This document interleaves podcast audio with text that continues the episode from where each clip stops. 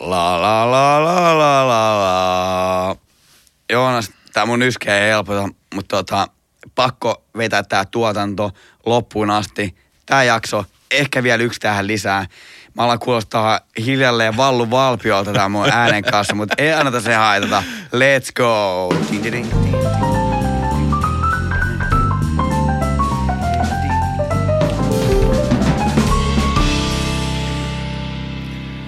Tervetuloa valokuvauspodcastiin. Kolmas jakso tätä meidän lyhyttä sarjaamme nimeltä Kuvan tekniset haasteet. Ja tänään käsitellään niitä kaikista ärsyttävimpiä ja vaikeimpia. Ne on myös vaikeat selittää. Katsotaan, että mihin päästään, mutta mun muistiinpanot on jotenkin jotenkin tiedätkö, sumentunut tässä. Että ensin ne oli tosi hyviä muistareita. Nyt mulle ei lue täällä enää mitään muuta kuin näiden niin kuin ongelmien nimet. Mä en ole kirjoittanut mitään muuta ja nämäkin on mm. englanniksi, joten aloitetaan tästä ensimmäisestä. Sen nimi on Purple Fringing tai toiselta nimeltään Lens Chromatic Aberration, eli kromaattinen aberraatio. Tota, miten tätä hommaa nyt sitten kuvaisi? Mä haluaisin tehdä tämmöisen hyvin luonnollisen vertauskuvan. Kun valo kulkee luonnosta kohti kameran linssiä ja sen linssin läpi kennolle, niin eri aallon pituudet sen valon sisällä, eli toisaalta nimeltään eri värit, taittuu eri verran jokaisessa rajapinnassa, johon ne törmää. Ihan rajapinta on se ensimmäinen lasin uloin reuna, sitten sieltä tulee siitä se lasi loppuu, tulee seuraava rajapinta ja seuraava rajapinta ja seuraava. Joissain linssijärjestelmissä siellä on monta lasia siellä linssin sisällä, monta niin kuin painavaa ja isoa möhkälettä. Pääasiassa niin kaikissa linsseissä on, tai kaikissa objektiiveissa on useampia linssielementtejä. Joo, just näin. Ja se johtaa sitten siihen, että eri värit kohtaa kennon ihan vähän eri kohdassa. Silleen, että vaikka puhuttaisiin tietystä nupin, nuppineulan piikistä ja siitä piikistä lähtee sitten sinne kohti kameraa se kuva piirtymään, niin tämmöinen purple fringing tai kromaattinen aberraatio – on lasista johtuva efekti, missä nyt sitten eri värit vähän eri verran taittuu ja törmää sinne kennoon eri kohdassa. Johtaa siis siihen, että sinne kuvaan piirtyy rajapinnoille esimerkiksi tämmöisiä ärsyttäviä violetteja, väri, haamureunoja tai miten näitä nyt kuvailisi. Joo, mä en tiedä, meneekö tämä niin siihen samaan, on kuullut käytettävän termiä värivuoto. Eli niin tällaisille niin kontrastialueelle, että, että jos kuvataan vaikka silleen, että mä otan susta kuvan, kun me ollaan ulkona ja taustalla on taivas, niin tavallaan tuonne sun päälaelle, minne jonnekin paistaa aurinko, niin siellä, sinne saattaa tulla just näitä tällaisia violetteja kohtia. Niin tämähän on ihan niin käytännön tapoja, miten näitä voi korjata – yksi näistä on, että himmennetään aukkoa. Tämä esiintyy monesti niin kuin vähän halvemmilla linsseillä. Paremmat linssit, ei välttämättä kalliimmat linssit, mutta laadukkaammat linssit käsittelee tätä vähän paremmin myös isoilla aukoilla. Mutta jos tämä on ongelma, niin me voidaan himmentää sitä aukkoa. Tai me voidaan linssikaupoille. Tai sitten me voidaan käyttää jopa UV-suorintaa. Että et tälläkin pitäisi pystyä pikkusen taklaamaan näitä ongelmia. Plus tämä on onneksi aika helppo poistaa myös Lightroomissa. Eli ei tehdä ongelmaa tästä. Vai onko tämä ongelma? Onko tämä korjattavissa? Tämä on korjattavissa. Joo, joo, mutta oikeasti tämä on ihan mielenkiintoinen ongelma. Me kohdataan tätä siis huomattavan usein. Tämän valon hajaantuminen tai taittuminen tai miten tätä sanoisi, hajonta, taipuminen, sitä kutsutaan dispersioksi. Ja se on tosi tuttu kaikille esimerkiksi semmoisesta prismakuutiosta, mikä luo sateenkaaren värit, kun valo tulee siitä läpi. Ja mä sanoin just sen taikasanan. Sateenkaari muodostuu just tästä samasta syystä taivaalle, kun siellä taivaalla on niitä pisaroita, joiden läpi menee valo. Ne pisarat on ikään kuin pieniä linssejä. Ja sitten se taipuu, se valo jokaisesta pisarasta niin, että eri värit taipuu vähän eri verran. Sen takia ne värit menee sinne niin kuin vierekkäin, eikä ne mene samaan kohtaan. Ihan tismalleen sama ilmiö tapahtuu objektiivin linssijärjestelmässä. Ja sitä tosiaan kompensoidaan, no isoin vastuu jää niille insinööreille, koska ne suunnittelee objektiiveihin semmoisia linssejä, joissa nimenomaan linssin tai objektiivin sisällä ö, vähän niin kuin kompensoidaan seuraavalla lasilla edellisen jotain valon taipumista väärällä tavalla tai silleen, että mitä laadukkaampia laseja sinne saadaan sisälle, niin sitä enemmän se linssi maksaa. Se on hassu, miten mä puhun aina linsseistä, vaikka se on objektiivi, mutta kaikki Mm, varmaan tajuaa. Se on kansankieltä kuitenkin. Se on kansankieltä. keskuudessa. Joo. Joo. oikeastaan ei tarvi olla edes, edes valokuvaa, niin linssit on objektiiveja ja linssit on linssejä vaan. Joo. Ja kuten sanoin, tä, tälleen käy ihan kaikissa rajapinnoissa, niin kuin järven veden rajapinnassa. Sen takia, kun seisotaan laiturilla ja nähdään metrin syvyydessä oleva avainnippu jossain kohdassa, katsotaan niin kuin sitä vettä ja nähdään se avainnippu. Ja sitten jos koitetaan tökätä kepillä sitä avainnippua, niin sä itse asiassa tökkäät aika pitkälle ohi, johtuen just siitä, että se valo on taittunut siinä rajapinnassa todella paljon. No siinä kohtaa ei tietenkään nähdä sitä värien eri tota, taittumista, mutta hyvillä kameroilla tällaiset virheet rupeaa tulee esille. No niin, ja tiedätkö mikä on mun kikka numero ykkönen tämmöisen välttämiseksi tai tämmöisen korjaamiseksi? No, anna tulla. kuvan jälkikäsittelyssä voidaan esimerkiksi taittaa violetit sävyt takas siniseen päin, joten jos on kuvattu luontokuva, missä sitten on tota, lehdistä tai oksista se taustan sinisen taivaan päälle dispersion takia piirtynyt vaikka violettia reunaa jokaiseen lehteen ja oksaan. Katsotaan rehellisesti, että ok, tommonen sävy on täällä ja sitten, että mikä on taustan sävy, no se on sininen. Käännetään sitä vähän sinne päin, se sulautuu tosi mukavasti. Ei mitään ongelmaa. No niin, Seuraavana meillä on coasting, eli tällaiset niin haamukuvat, eli tavallaan se kuva otetaan niin kuin kahteen kertaan. Joonas, mistä tämä johtuu? Onko tämä nyt se, että mä oon ylivalottanut sut ja sä tulet kummittelemaan mun luokse vai mistä tässä on oikein kyse? Onko mä ottanut vahingossa kaksi kuvaa vai mitä tässä tapahtuu? Joonas, miksi mun kamerassa on kaksi kuvaa samassa kuvassa? No se ghosting on enemmänkin yhden kuvan sisällä tapahtuva ilmiö, jossa valo on vaikka poukkoillut objektiivin sisällä. Että se ei suoranaisesti tarkoita sitä, että jos saatat kaksi kuvaa, niin edellisestä jäisi jotain muistoja siihen seuraavaan. Että sieltä jäi se haamu pyörimään tonne johonkin sohvan takki. Ei noin päin, vaan just nimenomaan niin päin, että siellä on taas joku heijastuma tai valoläiskä semmoisessa kohdassa, missä ei todellakaan pitäisi olla mitään. Just niin kuin haamut on silleen, että miksi tuolla on tommonen hähmänen valojuttu.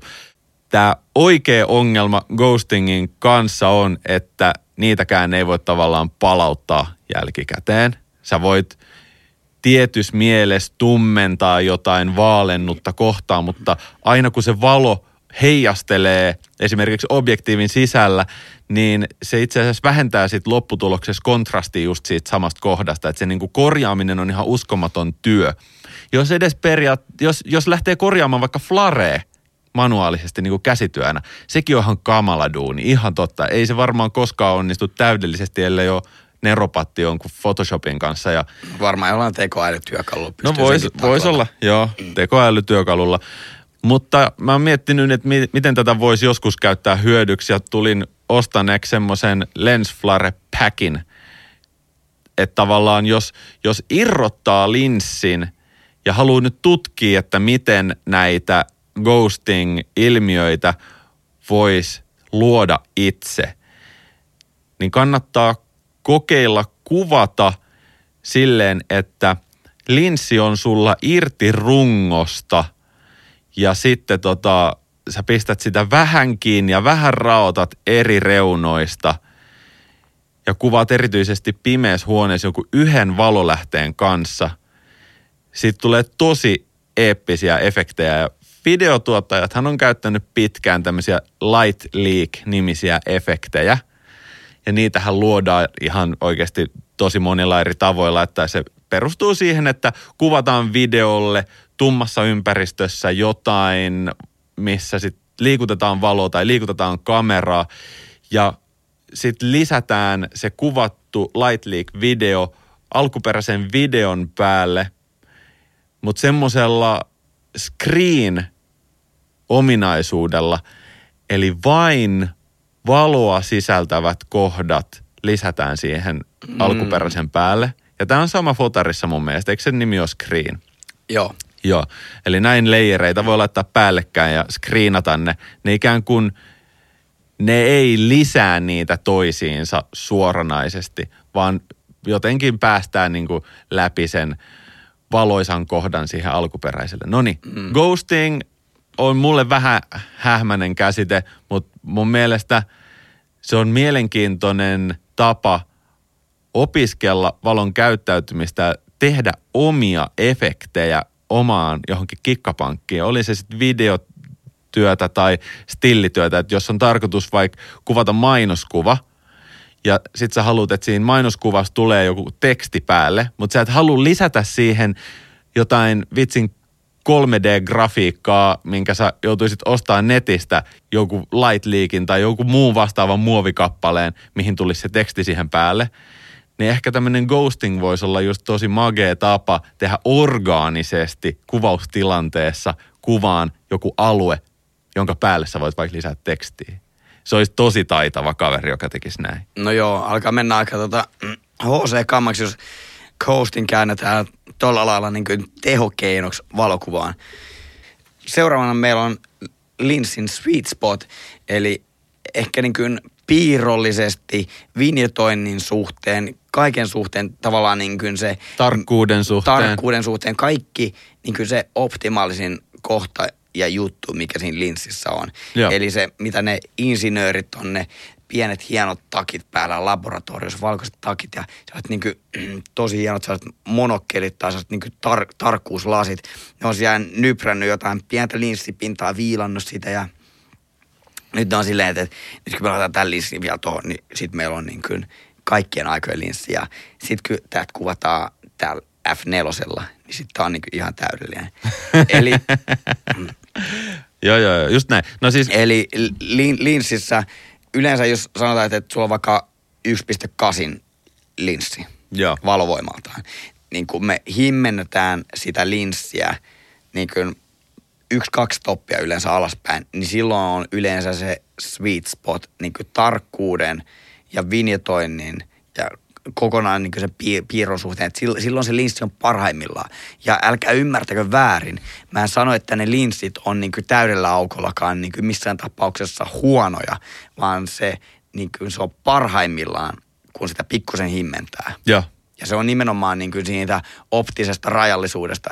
Niin kuin aikaisemmin puhuttiin siitä vinjetoinnista, että kun me, me, me ollaan mahdollistettu, tai me ei olla mahdollistettu, vaan ne insinöörit on mahdollistanut sen linssin laajuuden, sen polttovälin laajan pään, niin ja kun ne insinöörit on mahdollistaneet meille sen laajan polttovälin, niin siinä on joku trade-offi sille, että se vähän vinjetoi tai se piirto ei ole välttämättä parhaimmillaan, jos puhutaan zoomilinssistä. Mutta kun me pikkusen himmenetään sitä aukkoa, niin silloin se on just se kun se insinööri avaa aamun lehden, ottaa sen täydellisen kahvin, joka on käsin jauhettu pavuista, uutettu tietyllä tavalla ja sitten se on tavallaan se, hän on silleen, tämä on se perfection. Mä kuulin, että Helsingissä voi ostaa kahvikupi, joka maksaa 40 euroa. Onko se se perfection? Mut siis, ehkä, hei, ehkä ei. Optimitilanteessahan mm. tämä koko, lin, koko linssi tai koko objektiivi olisi se sweet spot. Mutta koska ihmiset ei ole vielä niin kekseliäitä, niin tulee luonnonlait vastaan ja tulee rahat vastaan, tulee massatuotannon ö, nopeus vastaan, jne.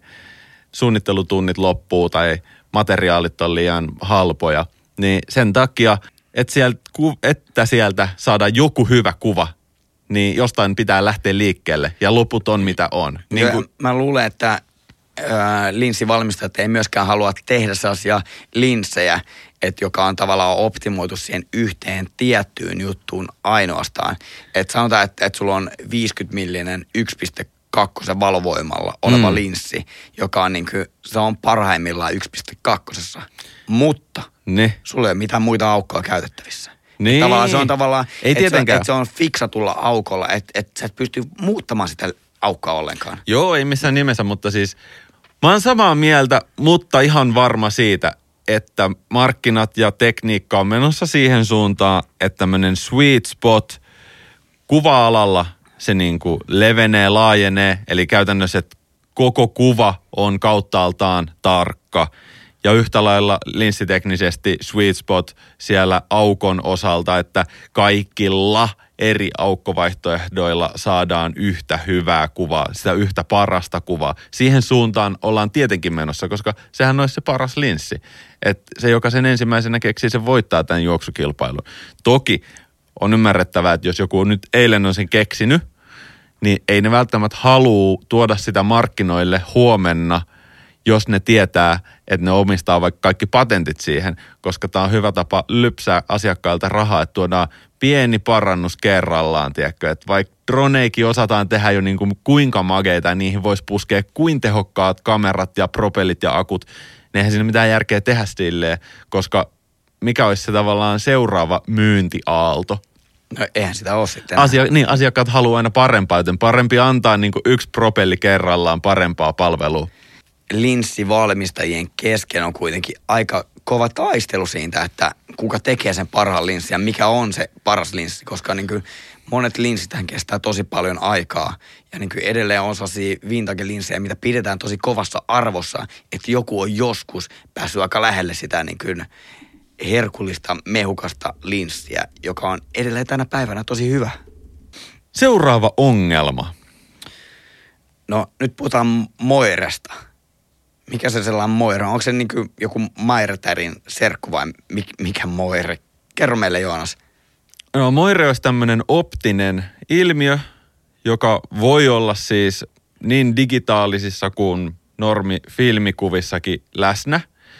Ja tapahtuu silloin, kun toistuvat kuviot tai jotkut rasterit, sanotaan niin kuin, että sulla on tekstuuria kankaassa, paljon pieniä viivoja raitapaidassa, kun ne kohtaa sen kennon tai filmipinnan, miten ne tavallaan sulautuu siinä filmipinnalla jostain syystä X ja Y toisiinsa, aiheuttaa epätarkkuutta. Ja sitten erityisesti digikuvauksessa, kun kuvia pakataan, niin tämmöiset tekstuurit, kun niitä lähdetään pakkaamaan, niin pakkaaminen ei tavahdu samalla tavalla kuin joululahjan pakkaaminen, että wrap it up, vaan se koodataan niin sanotusti hierarkkisesti se kuva niin, että kohdat, joissa on eniten kontrastia, monesti saa eniten huomioarvoa siellä tiedostossa. Nyt jos sulla on tiukkaa mustavalko raitaa paidassa, niin sehän on aika sekamelska sille tota pakkausalgoritmille ja se miettii koko ajan, että mikä kohta täältä pitää koodata tarkasti ja mikä ei, milloin väli, millä, millä on ylipäänsä väliä ja millä ei. Niin just tekstuurit aiheuttaa vaatekappaleet on tosi tyypillinen. Mikä tahansa verkko, harso saattaa aiheuttaa tämmöisiä. Ja Moirestahan pääsee eroon vaihtamalla siis vaatteita. Sen takia jossain niin TV- ja filmituotannoissa on ihan erikseen kielletty, että älä tuu sitten tänne semmoisessa vaatetuksessa, missä on paljon tiheitä kuosia tai jotain ruutuja tai raitoja. Tai sitten voidaan käyttää jälkikäteen tämmöistä moiren poistoa, joka pehmentää itse asiassa vähän niin kuin dekoodaa sit sitä mm. takaspäin. Se tunnistaa kuvasta – että tässä kohdassa on lähtenyt lainehtimaan nämä reunat ja rajat ja kontrastit. Kontrasti on useimmiten se, mikä siinä eniten rupeaa aaltoilemaan ja muodostaa jotain ehkä ympyrää, ehkä jotain muita tämmöisiä Se on monesti vähän sellainen aaltomainen aaltomainen. kuvio, mikä siihen tulee. Niin, ja se, se ei välttämättä ole kauhean silleen helppo aalto. Se voi vähän niin kuin pyöriä siellä sen mukaan, mm. miten se pinta siinä kuvassa on sattunut olemaan. Joo, ja tämä sama ilmiöhän on, tota, jos sä otat valokuvan tai videokuvaa vaikka tietokoneen ruudulta, missä on pikseleitä. Et kun sä mainitsit noin raidat, niin tämä sama ilmiö tapahtuu myös ö, pikseleillä, koska nämä on pieniä pisteitä. Joo. Niin tota, miten tämän saa niin kuvaustilanteessa taklattua, niin se, että defokusoidaan aavistuksen verran. Eli jos meillä on fokus otettu johonkin kohtaan, Joo. niin pidetään se fokus manuaalilla ja mennään ihan pikkusen taaksepäin tai pikkusen lähemmäs silleen, että sama mitä sä sanoit, että miten se hoidetaan niin kuin jälkikäsittelyssä, että se ikään kuin, niin kuin Pehmentää. pehmennetään. Joo. Että silloin kun se ei ole tarkennettu kohdilleen, niin silloin sitä efektiä ei tule. Joo. Siinä voidaan käyttää myös semmoista tosi hienojakoista mm. niin hajautussuodinta, mikä pistetään objektiivin päälle. Tai vaihtoehtoisesti käytetään mahdollisimman suurta aukkoa. Yleensä moiree tapahtuu enemmän, jos aukkoa pienennetään. Kannattaa kokeilla kotona vaikka verhojen kanssa tai, tai sitten tietokoneen ruudun kanssa. Tosi ärsyttävä ongelma oikeasti. Siitä ei ole mitään hyötyä tässä maailmassa. Se on vähän niin kuin, tiedätkö, mäkäräiset. Mäkäräiset, se on kyllä niin kuin maailman suurin vitsaus, että ne pitäisi kyllä poistaa tästä maailmasta. Onko niistä oikeasti mitään hyötyä yhtään kellekään? No niin, seuraavaksi meillä on Joonas Koma, eli Kooma, eli... mikä on- Komeetta. Komeetta. Joo. Ja mäkin alan olla pikkuhiljaa aivan koomassa. Komeetassa. Joo. Sä oot yksi komeetta. Okei, okay, komeetta on siis ko- ihan tämmöinen koma, englanninkielinen tekninen sana, mutta viittaa komeettaan itse asiassa. Se on valokuvassa siellä kuvan sisällä jonkun kirkkaan asian läheisyyteen piirtyvä tämmöinen niin komeetan jana. Okei, eli niin kuin, voisiko tätä käyttää vaikka tähtikuvauksessa hy- hyvin esimerkkinä. En, enkä puhu nyt- nyt täh- tähden lennoista, mutta jos kuvataan tähtiä, niin kuvan reuna-aloilla olevat pisteet Joo. muuttuukin sellaisiksi vähän ovaalimallisiksi. Joo, Eli linssivääristymää kuvan reuna-alueella. Kyllä. Et, ja nyt tästä yhtälöstä poistetaan se, että me ei olla valotettu sitä meidän kuvaa liian pitkään, vaan meidän kuvan keskialueella tähdet on pieniä pyöreitä Joo. pisteitä ja reuna-alueilla venyneitä.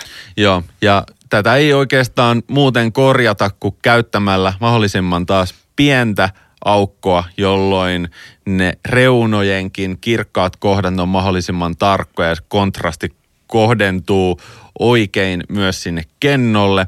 Voi myös jälkikäsitellä näitä komeettoja pois. Mitäs muuta? Käytetään laadukkaita objektiiveja. Tämä on vähän tämmöinen linssitekninen ärsyttävä asia, mutta hei, maailma on täynnä komeettoja. Joo, tämä johtuu kuitenkin niin kuin objektiivin optisista ominaisuuksista, niin sille ei, käytännössä sille ei voida niin kuin tehdä oikeastaan muuta kuin himmentää sitä aukkoa tai sitten jälkikäsittelyssä poistaa sitä vääristymää, jos sekään auttaa. Mutta verrattain pieni ongelma kuitenkin, kun puhutaan kuvan reuna-alueella olevista pienistä asioista. Loppua kohden, loppua kohden. Field curvature on tämmöinen tarkennukseen liittyvä erikoinen ongelma. Joo, kyseessä on siis ongelma, että kuva ei ole tarkka kaikkialta. Ja nyt ei puhuta siitä syvä epäterävyydestä, eli bokehista, vaan se, että jos otetaan maisemakuva, jossa meillä on tarkennus jossain kaukana, niin se vuori siinä meidän keskellä onkin terävä, mutta sieltä toisesta reunasta esimerkiksi se onkin, yhtäkkiä se onkin epätarkka. Joo, Aika määlä juttu mun mielestä. joo. Ja mä muistelisin, että mulla on joskus käynyt näin jollain vanhalla 2470 linssillä ja se tuntui olevan sellaista kroonista. Mä olin varmaan oikeasti täräyttänyt se johonkin. Mä en tiedä, että mistä tämä tauti sai alkunsa. Joku paha infektio iski mun objektiiviin. En käyttänyt ehkäisyä. Minkäs teet? Joo, nyt maksat sitten kovaa hintaa siitä. Tota, mä tein aikoina niin oman makrolinssin. Eli tota, mulla oli kertakäyttökamera, minkä mä kuvasin sen rullan siitä ja tota, käytännössä tuhosin sen kameran. Otin siitä sen pienen muovisen objektiivin, joka on siis hyvin pieni. Ehkä sentin kaksi hal- halkasijaltaan. Sitten mä otin, mm, olisinko mä tilannut yli AliExpressistä aikoinaan runkotulpan. Mä vaan vedin sen jollain kontaktiliimalla tai Jeesusteipillä, mustalla Jeesusteipillä siihen tota, lenscapin, sen kertakäyttökameran linssin. Ja se on hauska linssi siinä mielessä, että sulla se, se toimii. Sä saat sillä valokuvia ja se tarkennusetäisyys on tosi lähellä. Ja siinähän tämä ilmenee, että, että jos sä laitat sen millinkin vinoon sen yhden ainoan linssiobjektiivin, tai siis linssielementin, mikä sulla siinä mm. on, niin sitten se näkyy silleen, että sun toinen reuna kuvasta on ainoastaan tarkka ja toinen on ihan mitä sattuu. Että sun saattaa olla sellainen todella, todella, todella, todella kapea syväterävyysalue, mikä sulla on siinä käytössä. Jos haluaa joskus leikkiä, niin kannattaa ehdottomasti kokeilla tehdä oma linssi. Tai sitten täräyttää sen 24-70 johonkin kallion reunaan niin, että se menee pysyvästi vähän vinoon johonkin suuntaan. Mun se, mielestä se, oli... Sen jälkeen käy kuvaa muutamat taidekuvat ja sitten soittaa vakuutusyhtiö. Mä haluan uuden linssin. Me ei myönnetä mitään.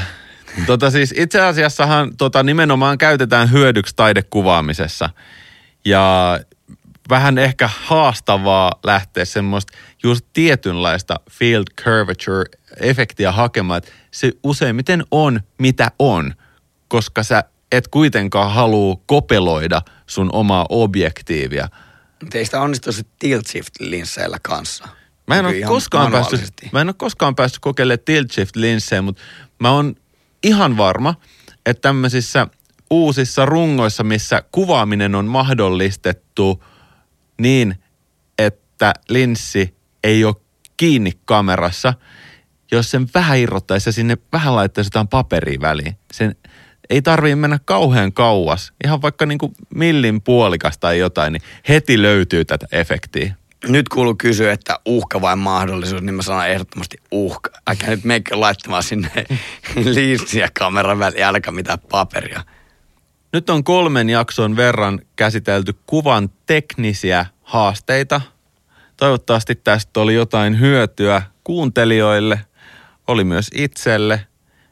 Nämä ei tietenkään loppunut tähän, vaan mehän voitaisiin joskus tehdä ensi vuonna seuraavaksi vaikka haasteet ohjauksessa, haasteet editoinnissa, kaiken maailman haasteet ja ongelmatilanteet tuoda niin kuin, ihmisten ilmoille. Ja totta kai nyt kun ollaan innostuttu tekemään näitä videolle, niin ehkä tähän pitää lytätä sitten päälle vielä jotain kuvia, niin siitä videosta on oikeasti lisäarvoa. Joten hei, jos satuit kuuntelemaan Spotifyssa, niin käy iskee meille yhdet peukalot YouTuben puolellakin. Pistä vaikka kanava seurantaa, eli Valokuvauspodcast löytyy nykyään myös YouTubesta.